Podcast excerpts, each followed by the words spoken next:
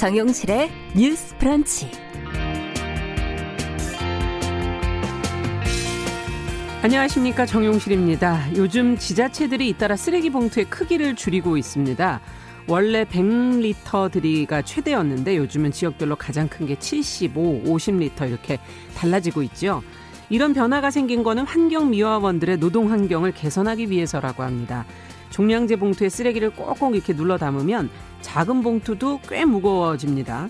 이 눌러 담아서 3, 40kg이 나가는 이 대형 봉투로 옮기다가 미화원들이 다치는 일이 많았다고 하지요. 우리가 일상에서 이렇게 큰 봉투를 쓸 일은 뭐 사실 대청소할 때라든지 이사할 때 정도겠지만 어쩌다 한 번이 모이면 미화원들에게는 또 큰 부담이었을 겁니다.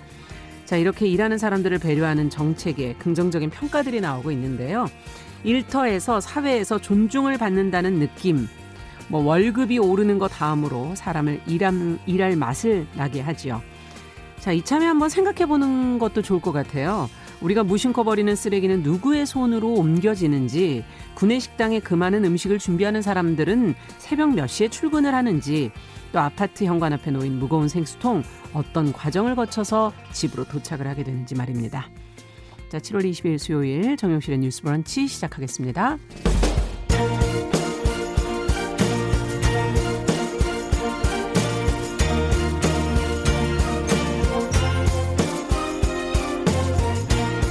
여성의 감수성으로 세상을 봅니다. KBS 일라디오 정용실의 뉴스 브런치.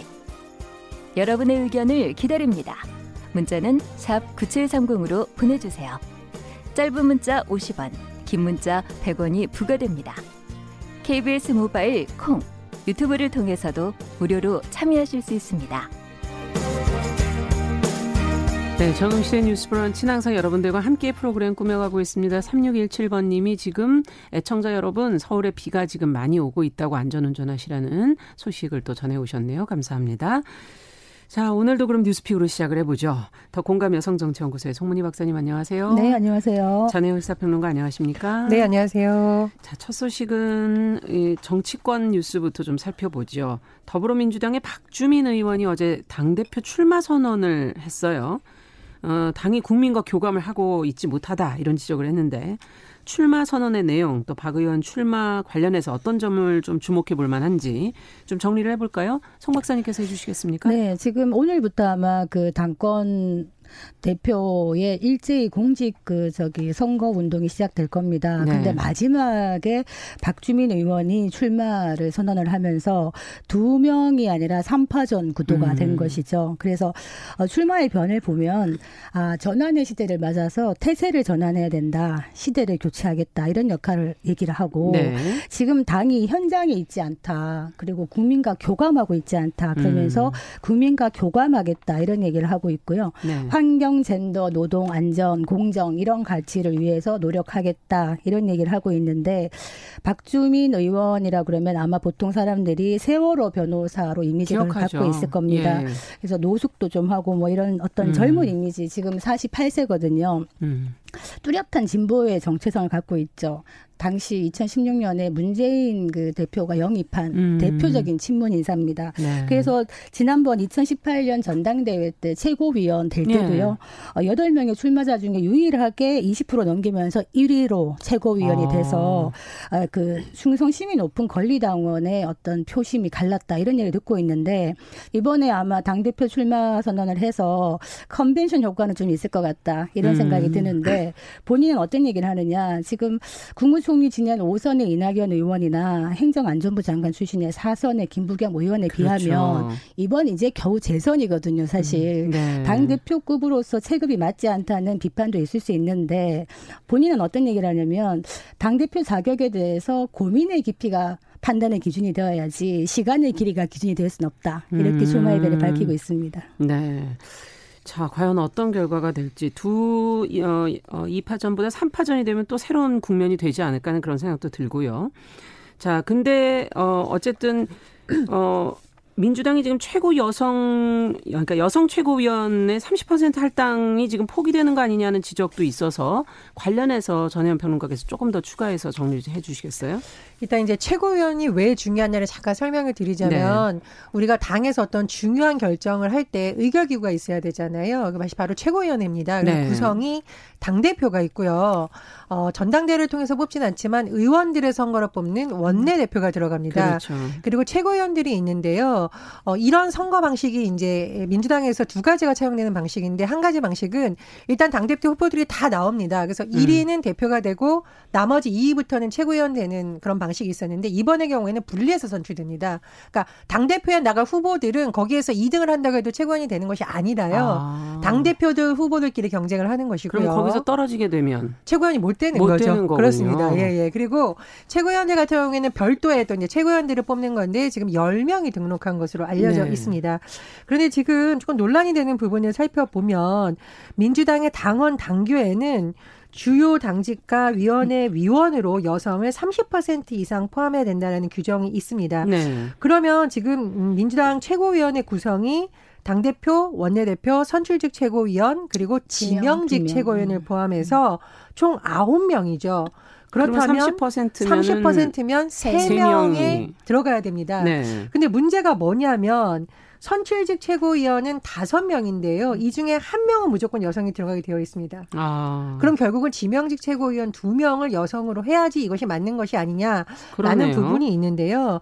당 일각에서는 사실 당원 당규 이렇게 되어 있으면 최고위원회부터 해야 되는 거 아니냐. 음. 특히 지금 사실 민주당이 어떤 젠더 이슈에 있어서 감성이 많이 떨어진다는 지적도 나오고 있고 그렇죠. 또 주요 광역 단체의 단체장이라던가 최근에 여러 가지 사태를 보면 음. 민주당이 지금이야말로 여성 최고위원들을 더 적극적으로 발굴해야 된다라는 주장이 나오고 음. 있는데요.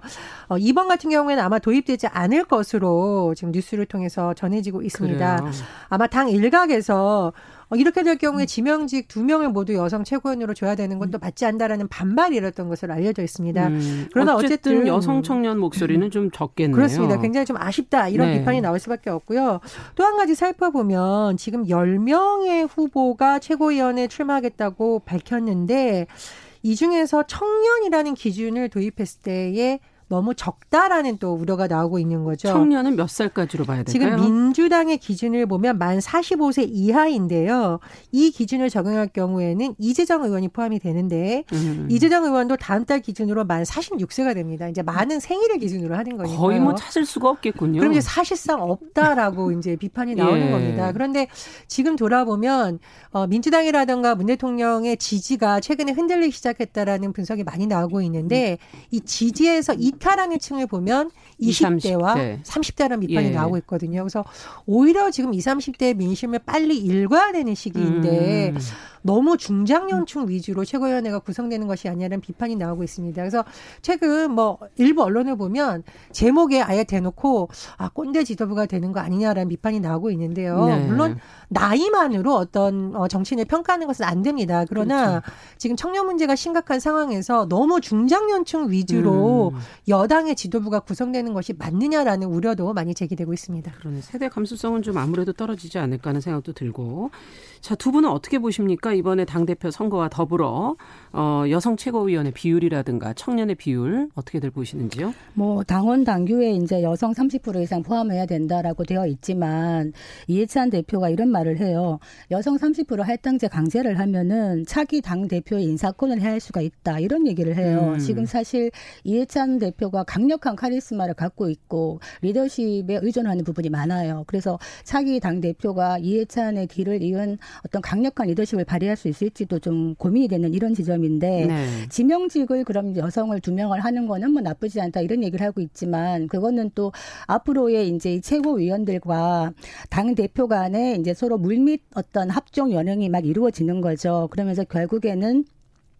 지역별, 개파별 어떤 줄서기가 벌어질 텐데 음. 그러면서 차기 어떤 당의 노선 이런 것들이 드러나게 될 것이다 생각을 그렇죠. 하는데 이번 같은 경우에 여성 청년이 거의 청년은 거의 지금 없는 거고 네. 여성 이제 후보가 딱 두 명 나왔는데 그 중에 한 명이 되겠죠. 그런데 음.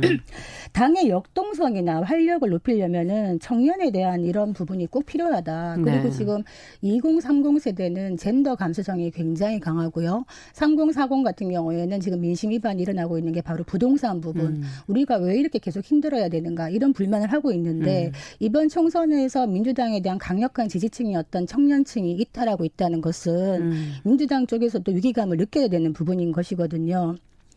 이 부분에서 저는 지금 현재 그 김혜영 최고위원 네. 어떤 김혜영 최고위원이 참 아쉽 다 이런 말씀을 드리고 싶은 것이 이번에 21대 총선 때 낙선을 했습니다. 음. 40대 초반의 어떤 젊은 청년으로서 네. 어 정말 청년이 갖고 있는 장점이 뭐냐면은 당 내에서 당과 다른 목소리를 낼 수 있는 그렇죠. 그런 기계가 있는 게 바로 청년이다. 음. 그래서 많은 사태에서 이번 같은 박 시장 사건에서도 피해 호소인 피해자 이런 얘기 얘기를 하면서 피해자가 적절하고 2차 가해하지 마라 이런 얘기를 하면서 당에서 가장 먼저 사과를 했던 음. 것도 바로 이 청년위원이었고 또 뭐 조국 사태 때도 대다수의 주류의 당내 여론이 조국 수호로 갔을 때 혼자 반대 여론을 내서 폭격을 맞은 어떻게 보면은 남이 다 예스라고 할 때 노라고 할 수 있는 요즘처럼 이렇게 진보와 보수가 진영 논리가 굉장히 갈라져 있는 시대에 여야할 것 없이 어떤 이런 중도 개혁의 이미지를 가진 청년의 목소리가 많아져 있어야 된다 이런 생각이 음. 드는데 이런 청년의 목소리가 나올 수 있는 구조가 아니라는 부분이 많이 아쉽고요. 음. 특히 여성 부분, 여성 부분에도 지명직 두 명을 여성을 할지는 잘 모르겠습니다만 지금 분위기로 봐서는 많이 좀 암울하다 이런 느낌이 듭니다. 음. 어떻게 보십니까? 저는 오늘 방송하고 나면 민주당 분들하고 연락이 뚝 끊기지 않을까 이런 얘기를 하면서 네. 제가 현장에서 느꼈던 문제점을 말씀드리면 첫 번째로 민주당 내부의 고질적인 어, 일각의 학번 문화는 깨져야 된다. 네. 저는 이렇게 생각을 합니다.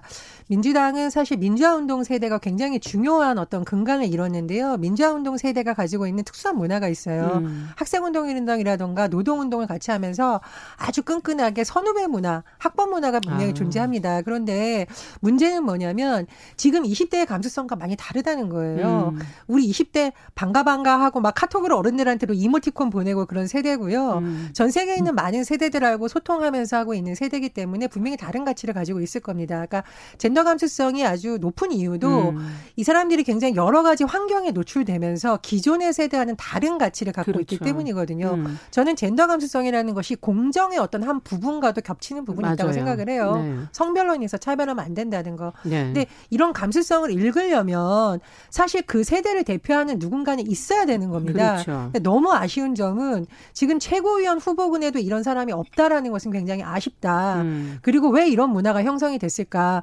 오늘 언론 보도를 보면 박주민 의원에 대해서도 약간 좀 음, 비하하는 듯한 음. 그 발언이 나온 걸 봤는데 감히 어디를 넘보느냐는 불편한 시선이 생길 수 있다. 저는 음. 이런 말을 어떤 의원이 했는지 모르겠지만 이런 말 하시려면 실명으로 해라 이렇게 음. 말씀을 드리고 싶습니다. 학번이나 나이가 왜 중요하지 않겠습니까? 우리나라 문화에서 그런데 유권자들이 여러 세대로 구성되어 있기 때문에 여당으로서는 더더군다나 이 세대를 대변할 수 있는 음. 최고위원이 필요한 거거든요. 그런 점에서 매우 아쉽다는 말씀을 드리고요. 또 하나 제가 이제 취재 현장에서 느꼈던 어떤 좀 역동적인 어떤 모습이 보였던 네. 어, 선거를 기억해 보니까 2010년 전당대회가 있었습니다. 2010년. 예, 예. 당시에 한 후보가 나왔는데요. 그때도 이런 분위기가 있었어요. 아, 너무 어리지 않아? 너무 젊지 않아? 음. 아니, 뭐 당대표급이 아니야. 이런 얘기가 나왔었고요. 어, 별명이 삼무였어요. 세 가지가 없다. 조직도 없고 뺐지. 그러니까 현직 국회의원이 아니고 돈도 음. 없다. 그런데 이 후보가 예비 경선, 예비 경선에서 소위 말하는 빅3 쟁쟁한 재선들을 제치고 2위 가는 바람에 이게 모든 신문에 아주 중요한 아. 정치 뉴스. 이 사람 누구일까요? 한번 맞춰보시죠.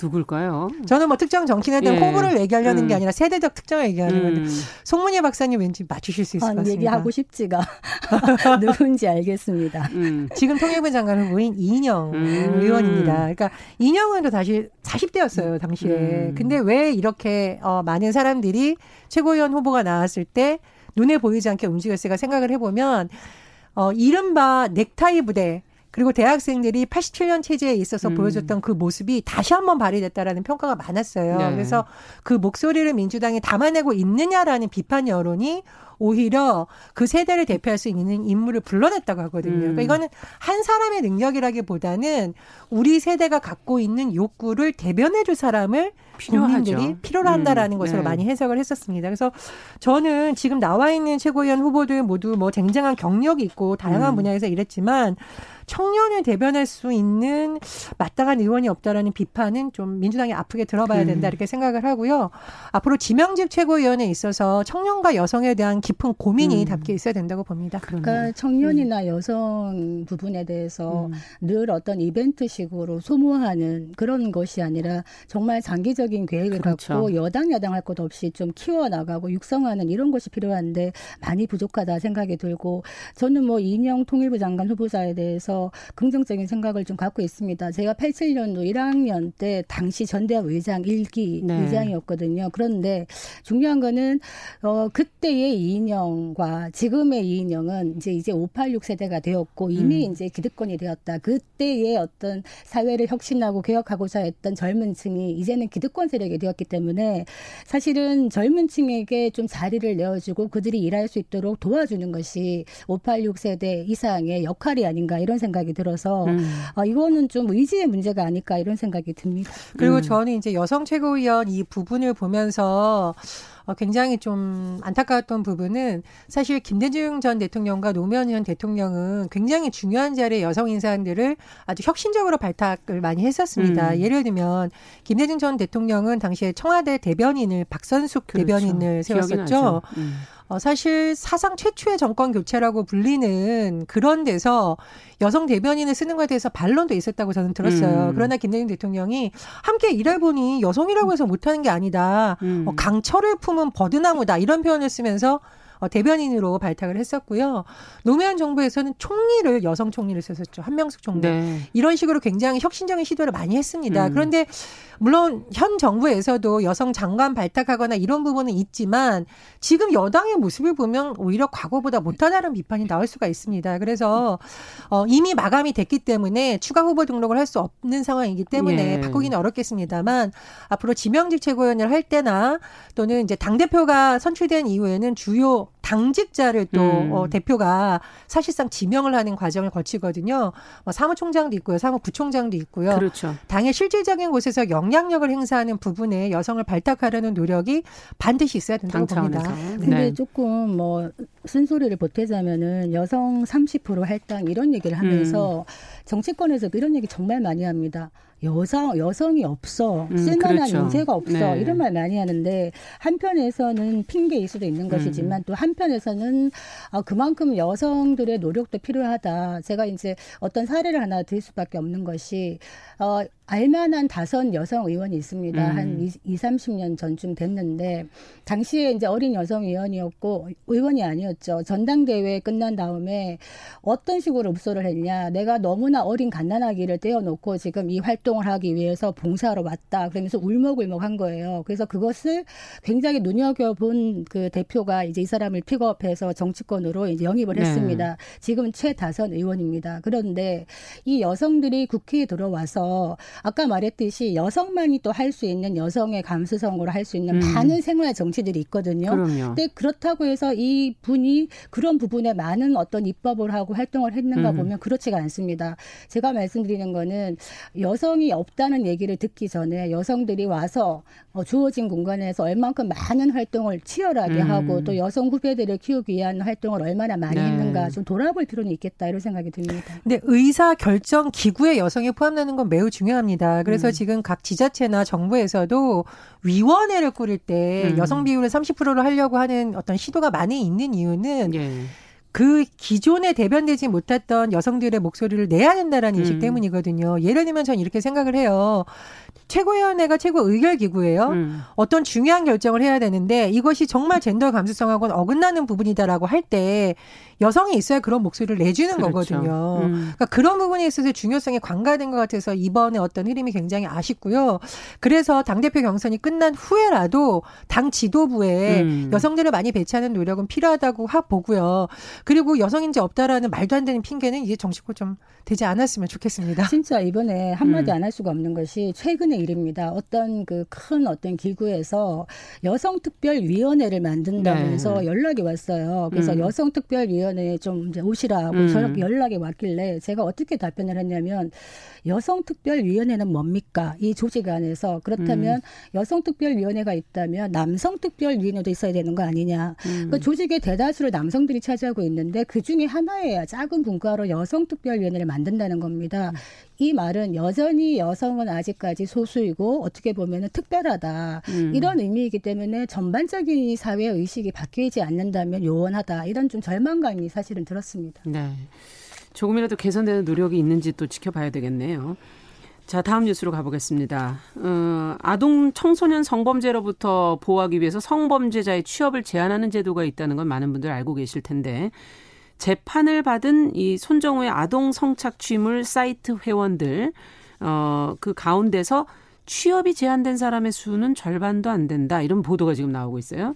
어떻게 된 건지. 예, 성범죄자 취업 제한의 경우에는 지금 법률에 따라서 되어 있는 이미 되어 있는 제도입니다. 예. 그러니까 아동 청소년 관련 기관에 이런 범죄자들이 일정 기간 동안 근무하지 못하게 제한하는 제도인데요. 그렇죠. 2016년 이후부터 네. 이 범죄의 재질이 얼마나 나쁘냐에 따라서 이 기간이 차등화돼서 음. 적용되고 음. 있습니다. 근데 문제는 뭐냐면 이게 현장에서 실효성이 발효돼야 되는데 최근에 판결을 보니까 참 맞지 않는다라는 지적이 나오고 있는 거예요. 네. 이 한 언론에서 분석을 한 거 보면 우리 왜 웰컴 투 비디오라고 세계 최대의 음란물 사이트 적발됐고 네. 지금 손정우 같은 경우에도 그렇죠. 뭐 여러 번 뉴스에 나왔었죠. 그런데 회원들 42명 중에서 아, 아동 청소년 기관 취업 제한 선고를 받은 사람이 11명밖에 안 된다고 합니다. 음. 이게 사실은 3분의 1도 안 되는 이거는 숫자죠. 어떻게 해서 나온 근거가 있는 건가요? 지금 재판부가 이런 예. 판결을 왜 내렸냐에 대해서 언론이 분석을 했었는데 이게 취업 제한 명령을 선고하지 않는 이유로 뭐 여러 가지가 들어간다고 해요. 네. 뭐 생계 문제라던가 이게 과연 뭐 그 재범을 막는 효과가 있냐 등등이 음. 고려됐다라고 하는데 지금 전문가들이 비판하는 부분은 뭐냐면 사실 이런 성범죄자들 같은 경우에 재범 가능성이 굉장히 높다라는 거죠. 음. 그런데 이런 사람들에게 이런 것을 의무적으로 하지 않고 재판부가 이랬다 저랬다 할 경우에 이 사람들이 실제로 아동 청소년 관련 기관들에 취업을 해서 일을 하게 된다는 또 겁니다. 문제가 일어날 가능성이 있죠. 예, 그리고 네. 제가 최근에 여러 사례를 보면 예전에 무슨 뭐 국제학교라든가 뭐 중요한 기관에 성범죄자들이 취업한 게 나중에 들통나서 난리가 난 적이 있어요. 예. 왜냐하면 이력 조회를 하는 데서 조회가 안 되는 경우도 있고요. 또 속이는 경우도 많다라는 거예요. 음. 그래서 법원에서부터 일단 이런 있는 제도를 잘 활용을 해서 좀 아동 청소년을 보호하기 위해서 취업 제한 선고를 좀 무겁게 해야 되는 거 아니냐 그런 비판이 나오고 있습니다. 그러니까 이거는 모순이죠. 그러니까 성범죄자 취업 제한을 둔 이유가 아동 청소년을 성범죄로부터 보호하기 네. 위한 건데 이 재범의 위험성이 있는 성범죄자들의 생계의 위험 때문에 이 사람들이 이런 시설에서 생활할 수 있도록 한다. 취업 음. 제한하지 않는다. 그리고 취업을 제한하면 안 된다는 특별한 사정이 있다. 이 특별한 사정에 대한 이야기는 없어요. 판결문에 보통 음. 보면 하나 정도 나오는 것이 뭐냐. 피고인이 생계가 위험해지는 이런 불이익과 범죄 예방 효과 같은 거를 종합한다. 그리고 피고인의 재범의 위험성이 낮다. 이런 얘기를 하고 음. 있는데 이거는 법원이 이 제도의 취지를 자체를 모르는 너무 안이한 판단이 음. 아닌가 생각이 됩니다. 네. 어떻게 보십니까? 지금 왜 문제가 터지고 나서 알고 보니 그랬더라 이렇게 되는 데는 지금 사법부가 좀 엄중히 돌아볼 필요가 있다라고 생각을 합니다. 물론 이제 그런 것을 꼼꼼하게 챙기지 못하고 그런 사람을 음. 취업시킨 기관도 문제가 있지만 사실은 사법부에서부터도 이런 좀 경각심을 가져야 된다라고 보고요. 예. 우리나라 사법부가 너무 가해자에게 관대하다라는 비판이 나오는 것은 해외 사례와 비교했을 때 지금 나오는 형량도 너무 가볍고 그렇죠. 예방할 수 있는 각종 제도도 너무 약하기 때문이거든요. 음. 그래서 지금 나오고 있는 통계를 바탕으로 사법부에서 뭐 무조건 뭐뭐 뭐 무기형을 내라 이것이 아니라 음. 국민들이 납득할 만한 수준 음. 해외하고 비교해봤을 때 적어도 차라리 해외로 보내라는 말이 나오지 않을 정도의 형량이라던가 음. 취업 제한 제도에 대한 의무화는 좀 필요하다고 봅니다. 네, 교육 교육기관도 이거를 또 자체적으로 검증할 수 있는 노력을 조금 더 기울여야 되지 않을까 하는 생각도 드네요.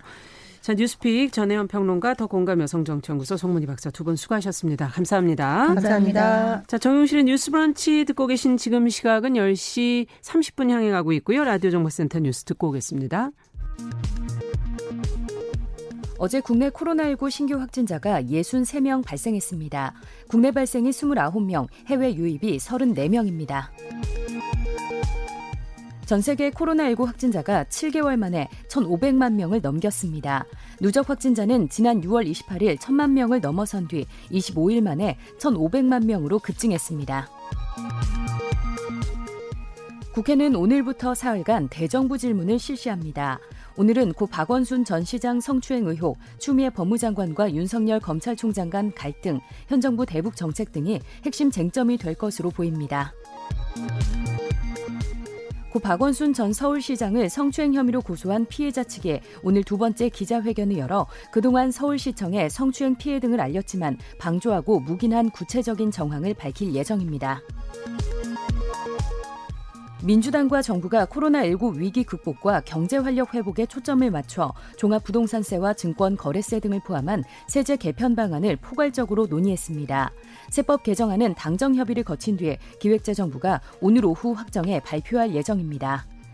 지금까지 라디오 정보센터 조진주였습니다.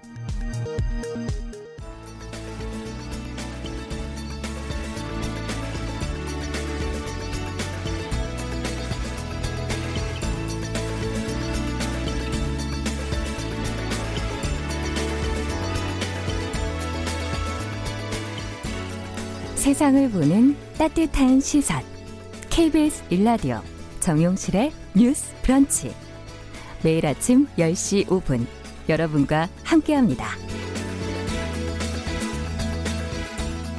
네, 정용실의 뉴스 브런치 듣고 계신 지금 시각 10시 31분 넘어서고 있고요. 자, 수요일엔 여러분 또 기다리시는 국제 뉴스 정리해 보겠습니다. 조윤주 외신캐스터 자리해 주셨습니다. 어서 오십시오. 네, 안녕하세요.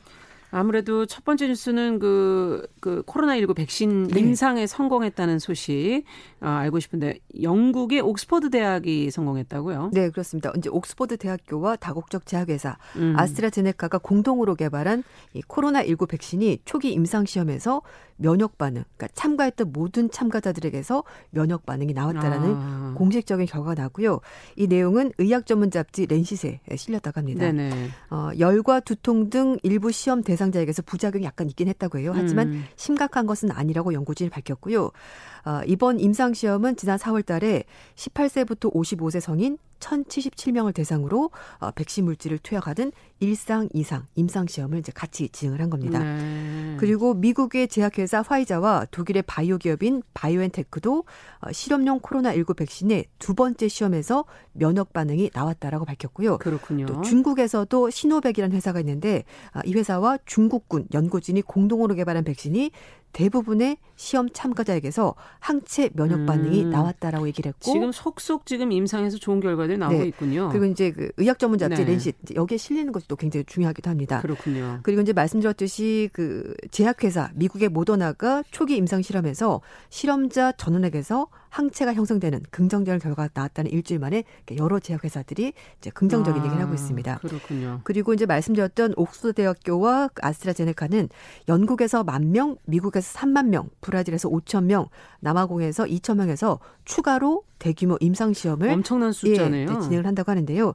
이게 잘 진행이 되면 9월 달에 영국에서 백신이 나올 가능성이 있다고 시작이 하고요. 된다. 시판이 네. 된다. 예, 그리고 이제 10월 달에 영국에서 또 역시 백신 나올 것으로 그렇게 기대를 하고 있습니다. 아, 10월에는 미국에서, 네. 9월에는 영국에서. 네, 맞습니다. 네.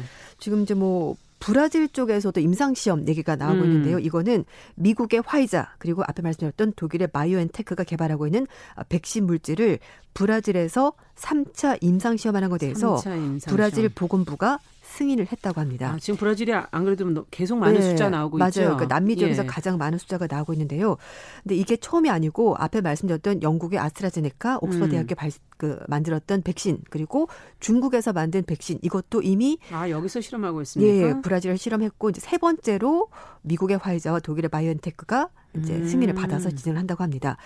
어, 시노팩이 백신을 이제 개발한 걸 가지고 3차 임상 시험이 21일 날 이미 시작이 됐다고 해요. 네. 그래서 이제 쌍파울 시내에 있는 병원에서 이게 시작이 됐고요. 여성 의사가 첫 번째 접종자로 나서서 어, 임상 시험은 브라질 전국에 있는 9천 명이 참여하게 네. 되고요. 한 석 달 정도간 진행이 되고 끝이 난다고 합니다. 이제 그런 아. 결과가 나오겠죠. 네. 그리고 말씀인 것처럼 음, 미국도 물론 당연히 환자가 많이 나오는데 지금 숫자가 계속 네, 늘고 있잖아요. 남미 지역에서는 브라질 확진자가 가장 많이 나오고 있고요. 예. 전 세계적으로 봤었을 때는 1,460만 명 정도의 확진자가 나왔고 이미 사망자는 60만 명을 넘어섰습니다. 결국은 마지막에는 이제 시간 싸움이 되겠네요. 그렇죠. 많은 제약회사들이 지금 음. 성공 임상 성공을 지금 계속 보도가 네. 나오고 있네요. 어떻게 될지 이제 저희도 계속 지켜봐야겠습니다. 그렇습니다. 조금 약간 희망적인 소식이어서 네. 기분이 좋은 것 같네요. 맞습니다. 어 근데 이 코로나 바이러스가 지금 앞서 브라질에서 지금 많이 남미에서 많다고 했지만 네. 지금 미국도 만만치가 않거든요. 그렇죠. 어, 그동안 마스크를 쓰지 않았던 트럼프 대통령이 한때 마스크를 쓰기도 했지 않습니까? 네, 맞습니다. 네. 근데 런던에서는 마스크를 쓰지 않은 시민들이 지금 시위를 벌였다 그러는데 이건 무슨 네. 이유인가요? 19일 날 런던 하이드 파크에서 마스크를 쓰지 않은 사람 수백 명이 모여서 마스크 반대 시위를 벌였다고 합니다. 예. 어, 마스크 착용을 반대하는 단체인 영국의 자유를 지켜라 이런 단체가 주도했다고 하는데요. 음.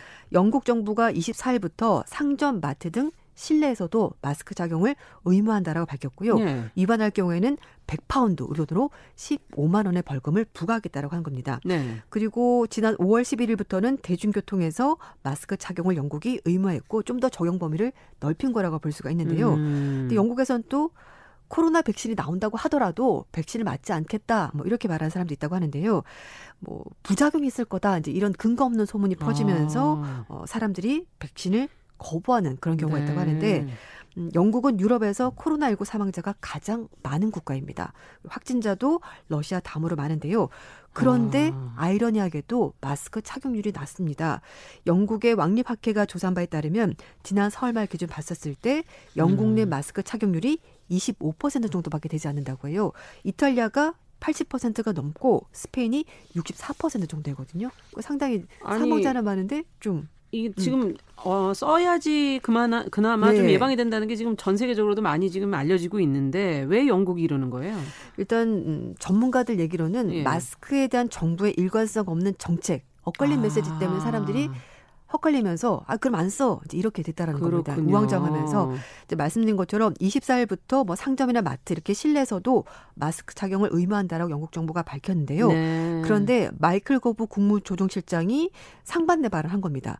존슨 총리는 상점, 그러니까 실내에서 마스크 착용을 의무하는 걸 고려한다라고 얘기를 했었는데 했는데. 며칠 있다가 고부실장은 아 괜찮다. 아. 상점 내에서는 마스크 착용 의무가 필요 없다. 이렇게 엇갈린 발이 나왔고 결론은 이제 그렇구나. 상점 내에서 쓰기로 했는데요. 정부가 이렇게 우왕좌왕하다 보니까 시민들이 정부를 믿지 못하겠다. 그렇겠네요. 이렇게 하는 겁니다. 그래서 예. 어, 한 시민이 언론과 인터뷰를 하면서 정부가 마스크가 필요 없다고 말하지 않았냐. 그리고 음. 일부 과학자들도 말하는데 왜 갑자기 정부가 마스크 착용 의무하는지 모르겠다. 이해가 안 된다. 설명을 해줘야 되고 이해를 하게 네. 만들어야 되는데 서로 간의 의견이 안 맞아서 네 시민들이 그렇군요. 헷갈리는 거죠. 네. 네. 자, 지금은 이제 우리도 오늘 뭐 오전에 비가 네, 이제 왔었는데 이제 중국 남부 지역에 한 달 가까이 지금 폭우가 이어진다는 네. 거는 뭐 많이들 보도를 통해 보셨을 거예요. 음. 근데 중국 최대 규모인 샨샤댐의 수위가 지금 최고를 기록해서 방류를 계속 진행하고 있다면서요. 네, 이제 방류를 진행하면서 이제 음. 아래쪽이 지금 피해가 커지고 있는 상황인데요. 세계 최대 규모인 중국의 산샤댐이 수위가 급상승하고 있습니다. 그래서 방류를 하면서 연쇄적으로 양쯔강 중하루 수위가 상승해서 인근 지역의 피해가 음. 속출하고 있는데요. 어, 산샤댐의 높이가 185m고요. 최고 수위가 허용되는 수위가 175m인데요. 그러네요. 지금 수위가 165m입니다. 아. 불과 10리터를 남겨둔 상황입니다. 그러네요. 신화통신은 후난선 강국이 기자회견 통해서 20일 오전 기준으로 600만 명 이상이 수해를 입었고 음. 34만 명이 긴급 대피했다고 밝혔고요. 안휘성에서도 어 이제 비가 계속 내리면서 홍수 때문에 19일 오후 기준으로 했었을 때 400만 명의 이재민이 발생했고 66만 명이 긴급 대피했다고 밝혔는데요. 음. 안휘성 내에는 홍수 통제 한계 수위를 넘은 댐이 600개가 넘는다고 합니다. 아. 어, 안휘성 당국은 집중 호우 때문에 강수위가 급격히 상승하자 방류를 위해서 19일 날 오전에 추저우에 있는 창장의 지류인 추어강의 두 개 제방을 폭발을 했다고 합니다. 어. 어, 중국 기상청은 이제 어제 자정부터 오늘 아침까지 산시, 충칭, 쓰촨, 허난, 후베이, 안휘, 장수성 이렇게 일부 지역에 큰 비가 올 것으로 이미 예배를 했기 때문에 아마 추가 피해가 계속 또 예, 비가 오는군요. 이게 지금 기후의 문제, 음. 저희 어찌 본다면 온난화, 네. 기후 온난화의 문제 이런 것들과 연결이 돼 있어서 환경 문제 참 앞으로 중요할 것 같으네요. 그렇습니다. 자 이번 주 아랍에미레이트가 첫 화성 탐사선 발사에 지금 성공을 했다는 소식이 나왔는데 30대 젊은 여성 장관이 이 프로젝트를 주도했다면서요? 네, 맞습니다. 어, 아랍에미리트는 중동의 석유가 풍부한 산유국입니다. 네. 그런데 화석 연료 이후 시대를 대비해서 우주 개발 분야에 굉장히 과감한 투자를 아, 지금까지 했다고 하는데요. 지난 20일에 아랍에미리트에서 화성 탐사선 아말 프로젝트가 진행이 됐고 이걸 맡은 음, 아주 주도적인 음. 역할 한 사람이 30대 여성 장관인 사라 알 아말이라고 합니다. 올해 나이가 아. 33살입니다. 진짜 젊네요. 네, 예. 그렇습니다. 이 첫 화성 탐사선을 여성이 진두지했다는 것 때문에 음. 큰 화제가 됐는데요. 아, 아미르 장관은 12살 때 안드로메다 은하 사진을 보고 우주 연구의 꿈을 꾸게 됐다고 합니다. 네. 대학에서 컴퓨터 관련 전공을 했었고요. 그리고 이제 관련 석사학위 받고 나서 아랍에미레이트 첨단과학 기술 연구소에서 아랍에미레이트 최초로 인공위성과 무인 항공기 개발에 참여했고요. 음. 화성 탐사 연구까지 끄게 됐는데 2017년 30살의 젊은 나이에 첨단 과학기술부 장관으로 발탁이 됐고 네. 3년간 공을 들여서 이렇게 어, 첫 화성 탐사에 성공했다고 합니다. 어. 사실 이제 화성 탐사 프로젝트 뭐 다른 나라도 마찬가지긴 하겠습니다만 예. 이렇게 우주 개발 같은 경우 에는 남성들이 좀 주로 많이 했었고 예. 또 전통적인 남성 여성 이렇게 성 고정관념을 탈피해서 아랍의 정부가 여성 인력을 과감하게 채용을 했다고 합니다. 그러네요. 그래서 이번 프로젝트도 여성 인력 비중이 34%로 프로젝트 안에서 네 그렇습니다. 네. 그 아랍에미리트 그 평균 여성 인력 비율보다 훨씬 더 높게 나왔다고 합니다. 음. 아말은 이전에 화성 탐사선들과 달리 화성의 날씨를 주로 관찰하고요. 수집한 데이터를 전 세계 공유하는 임무를 가지고 있는데 아랍에미레이트 앞서서 미국, 유럽연합, 러시아, 중국, 인도, 일본도 화성 탐사선을 그렇죠. 발사를 시켰다고 합니다. 네. 한편 그 영국의 과학박물관 관장은 영국 BBC와 인터뷰를 하면서 기존의 화성 탐사 임무들이 대부분 지질학에 초점을 맞췄는데 이번에 음. 아말은 가장 포괄적이고 전체적인 그림을 제공하는 그런 프로젝트가 될 거라고 밝혔는데요. 아, 이번 화상 탐사선은 아랍 국가 최초로 개발된 거고요. 음. 20일 날 오전 6시 일본에 있는 한 우주센터에서 로켓에 실려서 발사가 됐고요. 무게가 1350kg의 소형 탐사선이고 네. 발사 후 7개월 동안 비행을 해서 내년 2월 달에 화성 궤도에 진입하게 아. 되고요. 아. 그리고 나서 지구 상공에 인공위성처럼 떠다니면서 55시간마다 한 번씩 화성을 돌면서 화성 대기 관측 임무를 수행하게 된다고 합니다. 그렇군요. 네. 그 기존에 봤던 시각과 달리 그 화성의 어떤 지질학이 아닌 기후를 네. 초점을 맞췄다는 게 또 여성 장관의 또 다른 시각이 아닌가 그런 생각도 드네요. 맞습니다. 예, 국제 뉴스 오늘도 조윤주 외신캐스터와 함께 살펴봤습니다. 감사합니다. 네, 감사합니다. 우리는 만났다. 월요일부터 금요일까지 오전 10시 5분엔 뭘 해요? 참고로 말하지만 정용실의 뉴스 브런치를 들어요.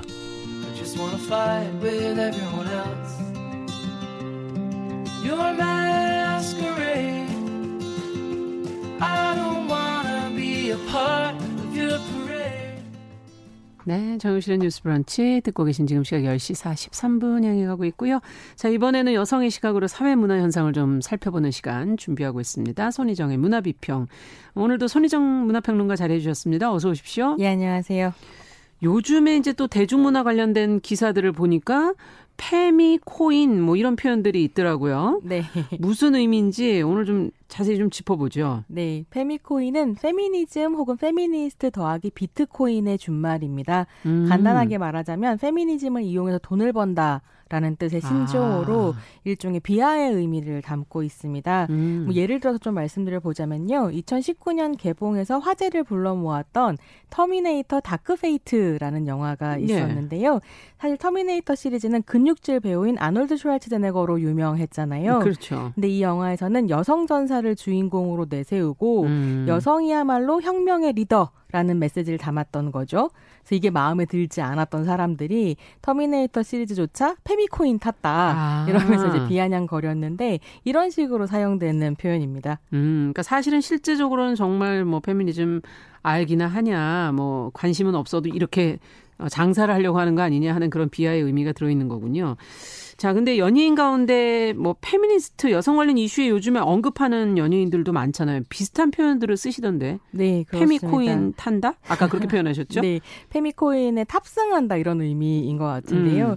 사실 한국에서는 연예인, 특히 여성 연예인이 자신의 생각을 표현하면 바로 악플에 시달리기 때문에 내가 페미니스트라고 드러내는 경우가 많지 않습니다. 그렇죠. 그래서 이제 아주 사소한 것으로 욕을 먹곤 하는데요. 대표적인 경우가 경우가 아무래도 82년생 김지영을 읽었다고 아. 개인 SNS에 인증할 때 이런 비판을 받게 되는 거죠. 음. 예컨대 2019년에 배우 서지혜 씨도 그런 일을 겪었는데요. 음. 이 책을 읽고 SNS에 사진을 올렸다가 입에 담기 힘든 악플에 맞아요. 시달렸고 보도됐었어요. 예, 더불어서 페미 페미코인 탔다는 댓글을 받아야 했습니다. 음. 근데 페미코인에는 아까 진행자께서 말씀하신 것처럼 페미니즘을 이해 못하면서 그냥 상품으로 쓴다라는 의미도 있지만 음. 한편으로는 제 제정신이라면 페미니스트가 될 리가 없다.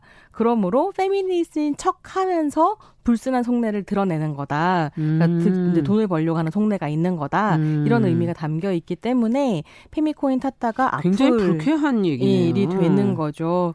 근데 제가 이제 여러 가지 사례가 있었는데 서지혜 씨 사례를 가지고 온 이유 중에 음. 하나는 이때 이제 배우 김옥빈 씨가 네. 자유롭게 읽을 자유 누가 검열하는가 라는 음. 댓글을 달면서 서지혜 씨를 응원했는데 네. 이게 좀 주목해보고 싶어서 소개해드립니다. 그렇죠. 네, 최근에는 원더걸스 출신의 가수 예은 씨도 페미니스트 선언을 하면서 또 이제 보수 유튜버들, 음. 안티 페미니스트 유튜버들한테 이제 페미코인 탔다 그 비판을 받기도 했습니다. 네, 뭐 말을 잘못하면은 페미코인 타는 거군요. 네, 마음에 자기 마음에 안 들면 여기 비판하는 거죠. 우리나라만 그런가요? 다른 나라는 어떤가요? 다른 나라들도 사실은 비판들이 있기는 한데 어. 한국처럼 이렇게 뭐 심하진 뭐 않아요. 김지영을 읽었다고 CD를 태우거나 아. 이런 식의 경우가 많은 것 같지는 않습니다. 음, 그렇군요. 그 여성 래퍼들이 출연한 엠넷의 프로그램 굿걸이라는 프로그램에 그 프로그램도 페미코인 탔다 이런 얘기가 있던데요. 예, 7월 2일에 종영한 엠넷의 굿걸은 여성 힙합 가수들이 모여서 서로 팀을 짜고 음. 경연을 벌이는 형식의 프로그램이었습니다. 근데 제가 여기서 주목한 건 뭐였냐면 엠넷이 이 프로그램을 소개하면서 내걸었던 캐치프레이즈였는데요. 예. 우리는 팀이다. 이건 경쟁이 아니다를 내걸었거든요. 음. 근데 이게 2019년에 엠넷에서 여성 아이돌들이 서로 경쟁하는 퀸덤이라는 서바이벌 경영 프로그램을 아. 방송했었는데 엠넷이 이제 애초에는 여성 아이돌들을 경쟁을 시켜서 자극적인 이미지들을 만들려고 했지만 이 여성 가수들이 경쟁하기보다는 서로 응원하고 음. 그러면서도 또 서로 발전적으로 자신의 기량을 선보이고 이러면서 이제 시청자들이 엠넷의 의도와 달리 너무 좋은 페미니스트 텍스트가 됐다 아. 이렇게 평가를 했었고 예. 또 물론 이때도 AOA의 설현 씨가 예. 여성 인권에 대해 생각하게 되었다라는 말을 했다가 페미코인 탔다는 말을 듣기도 한 이제 그런 프로그램이 있었어요. 예. 이런 배경이 있다 보니까 아예 엠, 이번엔 바꾼 네, 거네요. 엠넷이 이제 선제적으로 이번에는 경쟁이 아니다. 센 여자 뮤지션들이 뭉쳐서 펼치는 힙합 음. 리얼리티 뮤직쇼다. 라면서 음. 국거를 띄운 거죠. 그렇군요. 그리고 이제 심지어 여기 출연자인 래퍼 슬릭의 경우에는 스스로를 페미니스트라고 소개하고 그 음. 첫 무대에서도 소수자를 깔아뭉개면서 인기를 끌었던 기존의 힙합 문화를 비판하면서 음. 성소수자의 존재를 지지하는 무대를 선보여서 엄청나게 이제 화제가 됐었거든요. 네. 이렇게 이제 여성들의 인파워링을 보여줬다는 점에서 고평을 받으면서 또 이게 근데. 싫었던 분들이 아 페미코인 탔다라고 비아냥을 했던 아. 거죠.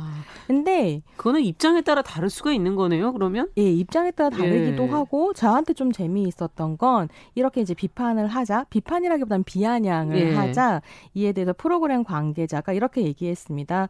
우리는 시류를 읽고 영향력이 큰 분야를 따라가는 것 뿐이고, 방송은 민감하게 시대를 따라야 한다는 원칙을 지키고 있을 뿐이다. 음. 라고 설명을 했고요. 네. 저는 이게 페미코인을 둘러싼 논란의 핵심적인 내용이라고 생각합니다. 음, 시류를 타는 것. 네. 네, 그것이 핵심적이다.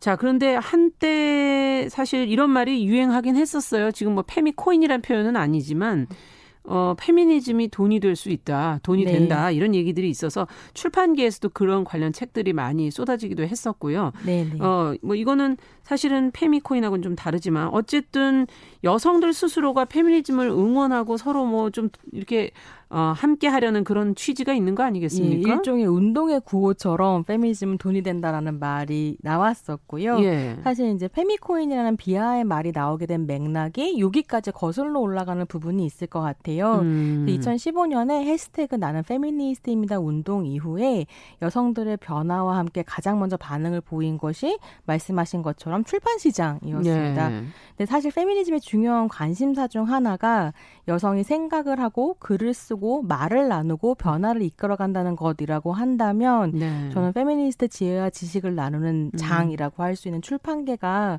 먼저 움직인 건 좀 자연스러운 그렇죠. 일이라는 생각이 들고요. 근데 이런 출판 시장의 활황과 맞물려서 페미니스트 굿즈들 뭐 예를 들면 생각하고 말하고 설쳐라 이런 구호가 적힌 티셔츠라든가 음. 소녀들은 무엇이든 할 수 있다라는 아. 이제 뭐 스티커 같은 것들이 인기를 끌면서 사실은 많은 여성들이 이것들을 구매했죠. 자기 의사를 대변해 주니까요. 네. 예. 그리고 이제 무엇보다 좀 주목해 볼 만한 건 2016년에 음. 디지털 성, 성범죄물이 계속 공유되고 있었던 소란의 폐지 운동이 펼쳐질 때 아. 국회에서 소란의 폐지에 힘을 썼던 진선미 의원실에 예. 여성들이 후원금을 보내면서 페미니즘은 돈이 된다라는 게 이제 구호로 나오게 됐었던 정치에서조차 그건 상상을 못했던 일이네요. 예. 어쨌든 실제적으로 그런 면이 있기는 한 것 같네요. 지금 말씀을 듣다 보니까. 근데 또 이게 여성과 관련된 좀 넓게 본다면 페미니즘을 넘어서서 여성과 관련된 그런 상품들의 여성이 지갑을 열고 음. 있다 이렇게까지 해석이 될 것 같은데 네. 이렇게 돈을 쓰는 이유 이렇게 소비하는 의미 네. 어디에 있다고 보세요? 뭐 예를 들어서 말씀을 드리자면요 이게 꼭 영화만 그런 건 아니지만 영화가 좋은 예가 될 수도 있어서 말씀을 드리자면 네. 예를 들어서 이제 여성 관객들이 왜 여성 주인공 영화 안 만드냐라는 식의 비판을 하면 음. 관계자들 이 여자 주인공 주인공 영화 만들어봐야 안 팔린다라고 아. 응수하는 경우들이 있었던 있었죠. 거죠. 예전에. 그래서 더 페미니즘은 돈이 된다라는 것이 운동의 구호가 되면서 음. 소비함으로써 이게 가치 있다라는 걸 알리겠다라는 예. 여성들의 이제 목소리가 나왔었던 것이 전 좀 의미가 있다고 생각하고요. 음. 사실 페미니즘에는 여러 가지 입장들이 있어서 자본주의의 외부를 상상하고 모든 것이 시장에서 해결되는 것만은 답이 아니다라는 입장이 음. 있기도 하지만 어쨌든 우린 자본주의 사회에 살고 있고 그렇죠. 시장이 많은 것을 해결하고 결정하는 사회에서 음. 돈이 된다, 팔린다라고 하는 건 그 상품이 담고 있는 가치와 메시지가 대중적으로 소통되고 유통된다라는 의미거든요. 네. 그래서 최근에 이제 화장품 브랜드인 설화수가 아름다움은 잘한다. 라는 컨셉으로 아름다움은 잘한다. 네, 그래서 예컨대 이정은 배우처럼 그러니까 다양한 아. 나이대에 다양한 개성을 가진 여성들이 자신만의 아름다움을 표현한 광고를 그렇죠. 내보였거든요. 예. 근데 이게 상품을 팔수 있는 광고가 된다는 것 자체가 여성들의 목소리가 진짜 바, 많이 예, 변화된 거예요. 사회를 바꾸고 있다는 걸좀 음. 보여주는 거 아닌가 싶습니다. 비즈니스 트렌드 책을 최근에 나온 걸 보면 그 안에서 쉬코노미라고 표현을 해놨더라고요. 네. 예, 여성들의 어떤 소비의 한 트렌드를 표현한 게 아닌가 하는 생각이 드는데 이건 어떻게 보세요? 이게 시코노미가 여성을 의미하는 시와 경제를 의미하는 이코노미의 조합인데요. 음. 상품을 팔려면 여성의 마음을 잡아라라는 취지인 거죠. 근데 뭐 시코노미는 미국에 처음 사용한 말인데 한국에 들어오면서는 맘코노미라는 말도 나왔습니다. 그래서 엄마의 마음을 잡아야 상품이 팔린다. 네. 좀 약간 마음이 복잡한데요. 음. 어, 페미니즘을 이용해서 돈을 버는 것이 사실은 여성들의 소비력을 보여주기도 하지만 한편으로는 그렇게 이제 상품을 포장하는 것이 페미니즘의 가치에 꼭 잘 부합하는 것은 아니기도 하고 그렇죠. 그리고 이런 식으로 막 팡파레를 울리면서 여성의 마음을 잡아야 성공한다라고 얘기하는 게 현실에서 여성에 대한 존중이나 여성의 네. 노동권을 보장해주는 해주는 것은 아니다. 음. 그래서 여자들을 소비자로만 보고 음. 사실 정치적인 권리를 가진 시민이나 동료 노동자로서는 보지 않는 분위기를 음. 시코노미 같은 화려한 말들이 가리고 있는 것은 아닌가라는 그러네요. 고민을 좀 하게 되는 부분이 있습니다. 사실 요즘엔 소비자들도 어, 전과 달리 수준이 많이 올라가고 있기 때문에 네. 아마 이런 거에 그냥 현혹되시기만 할까 이런 생각도 들기는 그렇습니다. 하는데 네. 어쨌든 어 생각하는 척만 하면서 어, 돈만 벌려고 하는 그런 의심이 드는 그런 네. 사례들도 있다면서요. 그런 상품들이 나오고 있고요. 말씀하신 네. 것처럼 소비자들이 속지 않는다는 것들을 보여주는 예들이 음. 있는데요. 예컨대 생리 초콜릿 사건이 있었는데 초콜릿? 여성, 예, 네. 생, 여성들이 생리통 때문에 아플 때 이 초콜릿을 먹으면 아. 덜 아파진다. 뭐 이런 컨셉의 상품이었던 거죠. 음. 근데 이 회사가 이 이제 광고를 하면서 이벤트를 열었는데 네. 예를 들면 생리는 여자가 되어가는 과정이라든가 음. 생리하는 여성을 꽃으로 비유해서 이야기한다든가 네. 이러면서 이제 여성들이 우리는 꽃이 아니다. 너네 결국 상품만 팔고 싶었지 네. 진짜 여성의 권리나 존엄에 대해서는 생각하지 그렇죠. 않는다라는 비판을 받기도 했습니다. 네. 생리가 여성 에게 어떤 어떤 의미가 있는 건지에 대해서는 한번 깊이 생각이 없었구나 이런 생각도 드네요. 네. 그렇습니다. 자, 어쨌든 그래도 여성이 소비와 생산의 주체가 된다는 건 좀 좋은 것 같고 네. 저희가 이 페미코인 얘기를 통해서 뭘 고민해 보면 좋을까요? 그러니까 선, 저는 이제 여성들이 지갑을 가지게 됐다는 것 어떤 어쨌거나 공적 영역에서 활동을 하고 경제력을 가진다는 의미에서는 되게 중요하고 네. 주목해 볼 필요가 있다고 생각하지만 또 한편으로는 음. 사실 시장에서 페미니즘을 가져갈 때 팔릴 만한 것까지만 가져가는 부분들이 있거든요. 그럼요. 이런 거 이제 마케터블 페미니즘이라고 하는데 음. 우리가 소비자로서의 권리만 내세우게 될 때 어떻게 시장에 이용당하게 될 수도 있는가 이런 것들 음. 좀 고민해 볼 필요가 있겠고요. 근데 지금 페미코인 논란 논란 같은 걸 보면 우리는 여길 비판하기 전에 음. 사실 페미니즘을 폄하하는 목소리와 싸워야 한다는 한계가 그렇죠. 있다는 게 정말 좀 답답합니다. 음, 알겠습니다. 자, 손희정의 문화비평. 오늘은 페미코인을 중심으로 어, 비즈니스 세상 안에서의 페미니즘이 어떻게 이용되고 있는지를 한번 고민해보는 시간 가져봤습니다. 말씀 잘 들었습니다. 감사합니다. 정용실의 뉴스 브런치 수요일 순서도 같이 인사드리죠. 저는 내일 오전 10시 5분에 찾아뵙겠습니다. 감사합니다.